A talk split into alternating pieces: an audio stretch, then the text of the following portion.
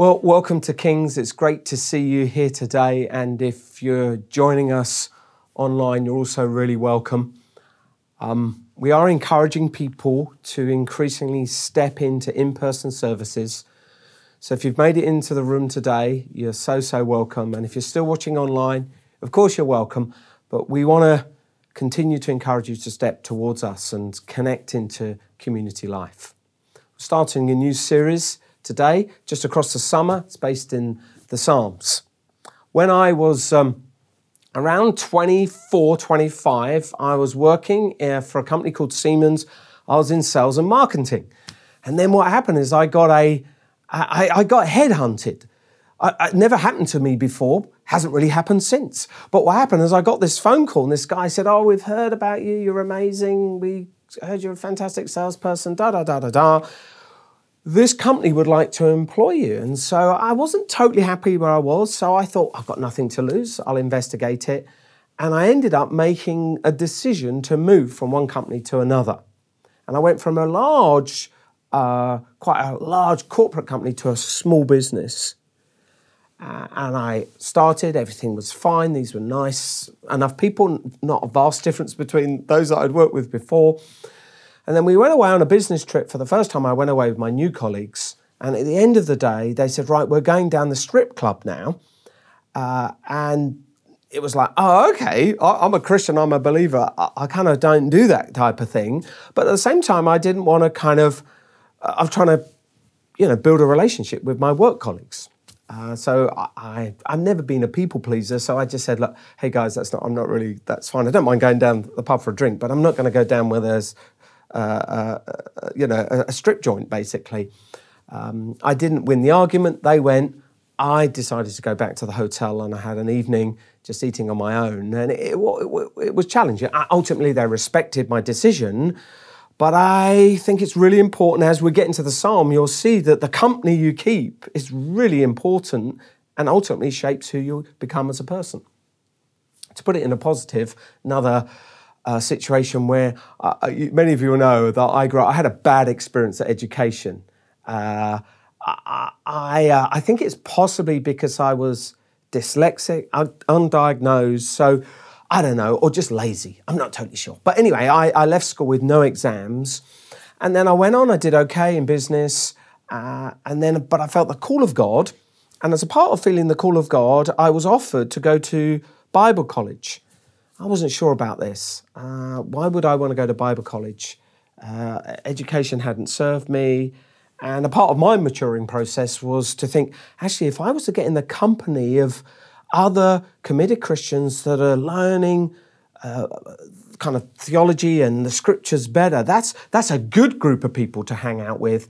And so ultimately, when I've matured a bit, uh, around 27, 28, I went to Spurgeon's Bible College, and I'm very grateful I did. Let's, uh, let's read Psalm 1. Blessed is the one who does not walk in step with the wicked, or stand in the way that sinners take, or sit in the company of mockers, but whose delight is in the law of the Lord, and who meditates on his law day and night. That person is like a tree planted by streams of water, which yields its fruit in season. And those leaf uh, does, uh, whose leaf does not wither, whatever they do prospers. Not so the wicked, they are like chaff that the wind blows away. Therefore, the wicked will not stand in the judgment, nor sinners in the assembly of the righteous. For the Lord watches over the way of the righteous, but the way of the wicked leads to destruction. Uh, this is the first psalm. It's a psalm of introduction to the whole of the 150 psalms we find in the Old Testament. It's um, it's like in the wisdom literature, so it's a little bit like Proverbs, and it's kind of got wisdom for life here. And the way the scriptures handle the wisdom literature is that it simply tells you how life works most of the time. So if you apply the teaching of Psalm 1 most of the time things will go well with you if you apply the principles and the wisdom within the psalm. Uh, occasionally, there are circumstances outside your control, but most of the time, if you uh, want to be blessed, apply the teaching of Psalm 1 and things will go well with you. The wisdom of this psalm is that the choices we make, the people we hang out with, what we meditate and read has consequences. Consequences that would prosper our life and mean that we are fruitful in season, or there will be other fruit, not so good fruit, maybe bad fruit, gone off fruit. And so, therefore, it's very important that we apply some of the truth of this psalm. Ultimately, the choices we take have consequences in the person we become and the life we live. And the psalm starts with saying it's really important who you walk with, who you stand with, and who you're sitting with. And I, I, when I think back to the occasion when I was invited to a strip club, I was thinking, I made a good decision there. I didn't walk from where we were working to the joint. I didn't stand as we went in, and I didn't sit down and have a drink while the so called entertainment was going on. I uh, chose to walk in a different direction and stand and sit on my own uh, because if you don't make those type of decisions, decisions, it will impact the character of who you become. So, who are you walking with at the moment?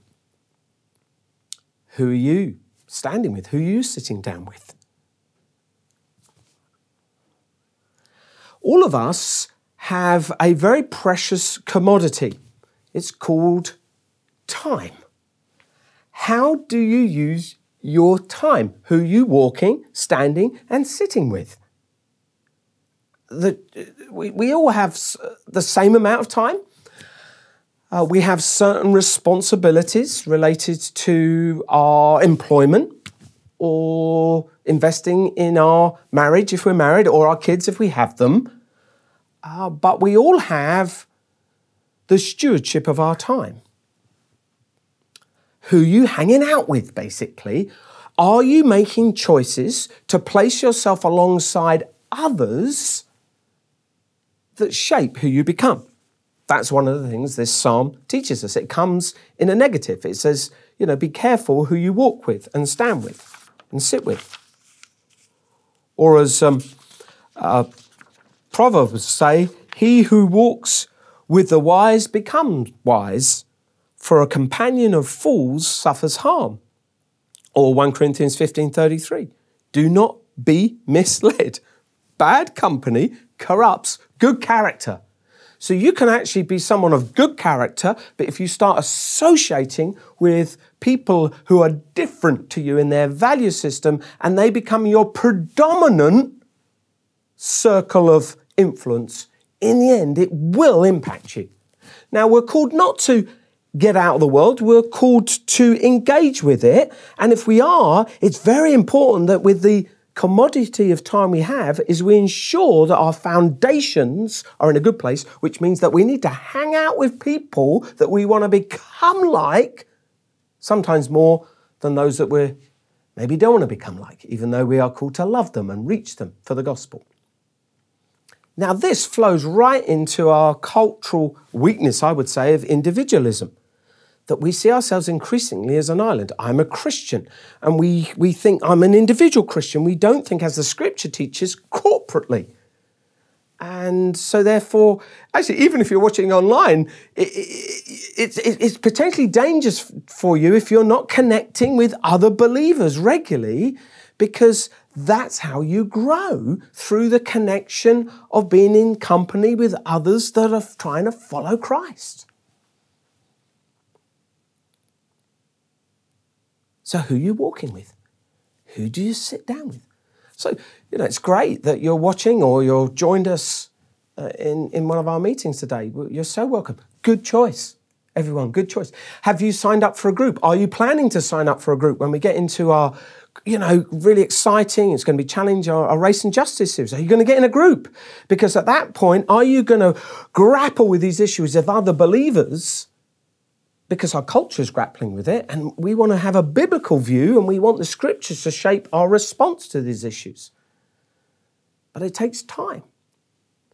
And I don't know about you, I've got a limited amount of it, and I want to sh- ensure that I have enough fellowship with the saints that I would grow in God and stay in God.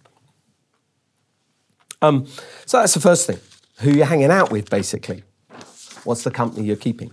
If you wanted a blessed life, hang out with people with good character. Psalm then goes on, let me re- repeat it to you again. Blessed is the one who delights in the law of the Lord and who meditates on his law day and night. That person is like a tree planted by streams of water, which yields its fruit in season.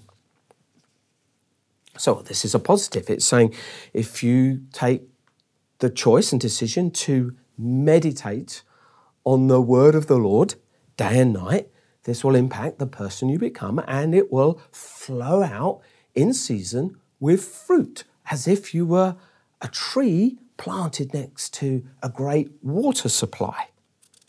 If you want to be blessed, read the Word of God, and in that you flourish. Blessed is the man or woman who meditates day and night on the law or the word of the Lord. Uh, it was interesting, wasn't it, that uh, about 15 years ago, Willow Creek did a survey of thousands of Christians to try and find out what enabled spiritual growth. And they discovered after this you know, extensive research, which is extremely helpful, that Christians grow by reading the Bible. They do grow by being with other Christians, they do grow by uh, attending church, they do grow by giving and receiving and serving and doing all this. But the thing that provides spiritual health is the reading of the Bible. And I thought to myself, they didn't need to do the survey. All they needed to do is read Psalm 1. Because it says, if you want to be blessed, meditate on the word of the Lord day and night. Well, I don't know how you're doing. My experience over the years is uh, you kind of go ebb and flow through this. Uh, eh, and sometimes when you hear this type of message, you feel absolutely awful because you haven't had a good week. And so, grace to you. Uh, as the scripture goes on, later on, it says that our righteousness will protect us from judgment. So, therefore, if you're in Christ, then you're righteous. And therefore, on the day of judgment, you're okay because Jesus is standing there beside you. But if you want to stay healthy spiritually, then there's no shortcuts. It's who you hang out with, and it's whether you're looking at the scriptures. And like you, uh, I, I have seasons when I'm doing well, and sometimes when life presses in and I lose the rhythm. I'm in a good rhythm at the moment. I've found this year I'm doing, as uh, I think uh, I think Scott Marks revealed on a Sunday, I'm doing the HTB Read the Bible in One Year app, and I follow it. And I tend to be an early riser, and then around sort of 10, 10.30, uh, I, I don't do so well. Uh, the scripture says meditate morning and evening. I, I, I, have to confess, I'm better in the morning. And so that's um, uh, what, what I've been doing. Uh, and I found it fantastic. Uh, just getting down, cup of tea, sit in the chair, open the app, uh, and get into the scriptures. I found uh, Gary Thomas's uh, book, Sacred Pathways, very helpful a few years back, where he said that to feel connected to God, uh, there are seven different pathways. Do you know your pathway to connection? They are relational pathway, intellectual pathway, serving pathway, compl- contemplative pathway, activist pathway, creation pathway, and worship pathway. And I look down there, I, th- I can tell you which are mine. So mine is relational pathway.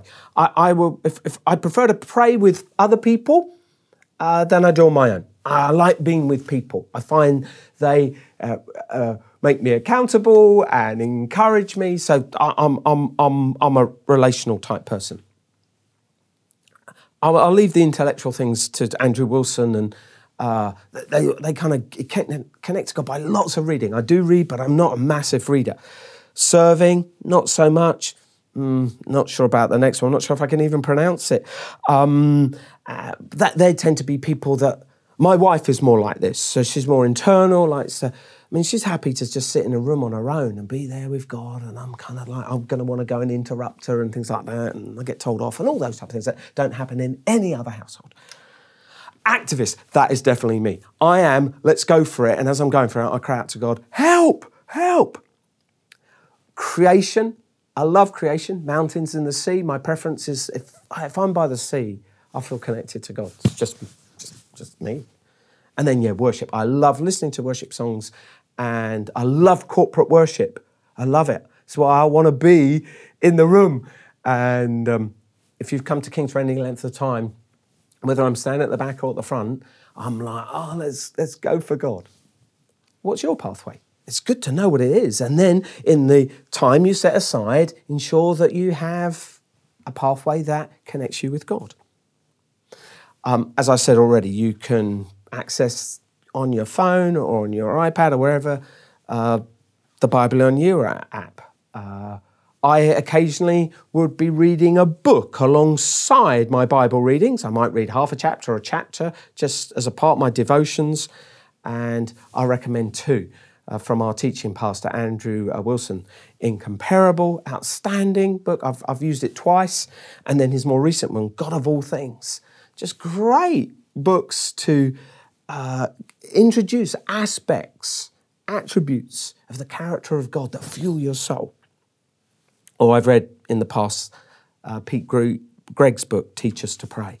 These are great resources that can uh, aid us take the Word of God and meditate on it and apply it to our lives. So the psalm is, is saying if you the wisdom of the psalmist is that if you want to have a blessed life, keep good company, and fuel yourself on the Word of God. And if you do that, it will shape your life and you'll be blessed.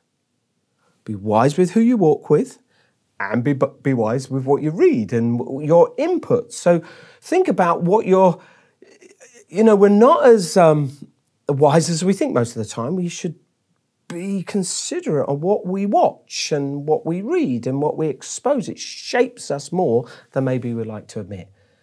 Uh, where the psalmist is saying, oh, hang out with the right people and read the book. And then lastly from me today, he says, be planted. Our lives are like a tree planted um, next to streams of water. Now, in the scripture, water very often represents the work of the Holy Spirit.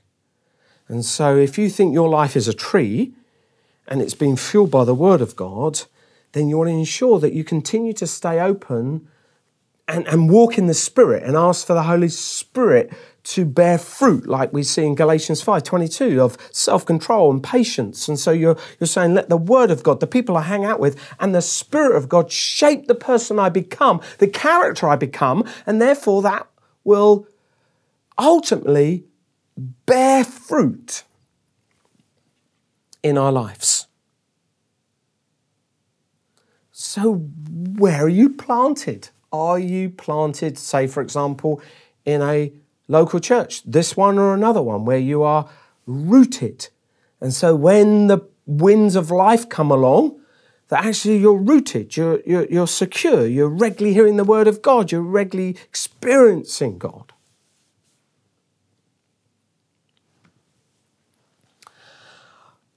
Lastly, I just want to draw you to this phrase uh, today.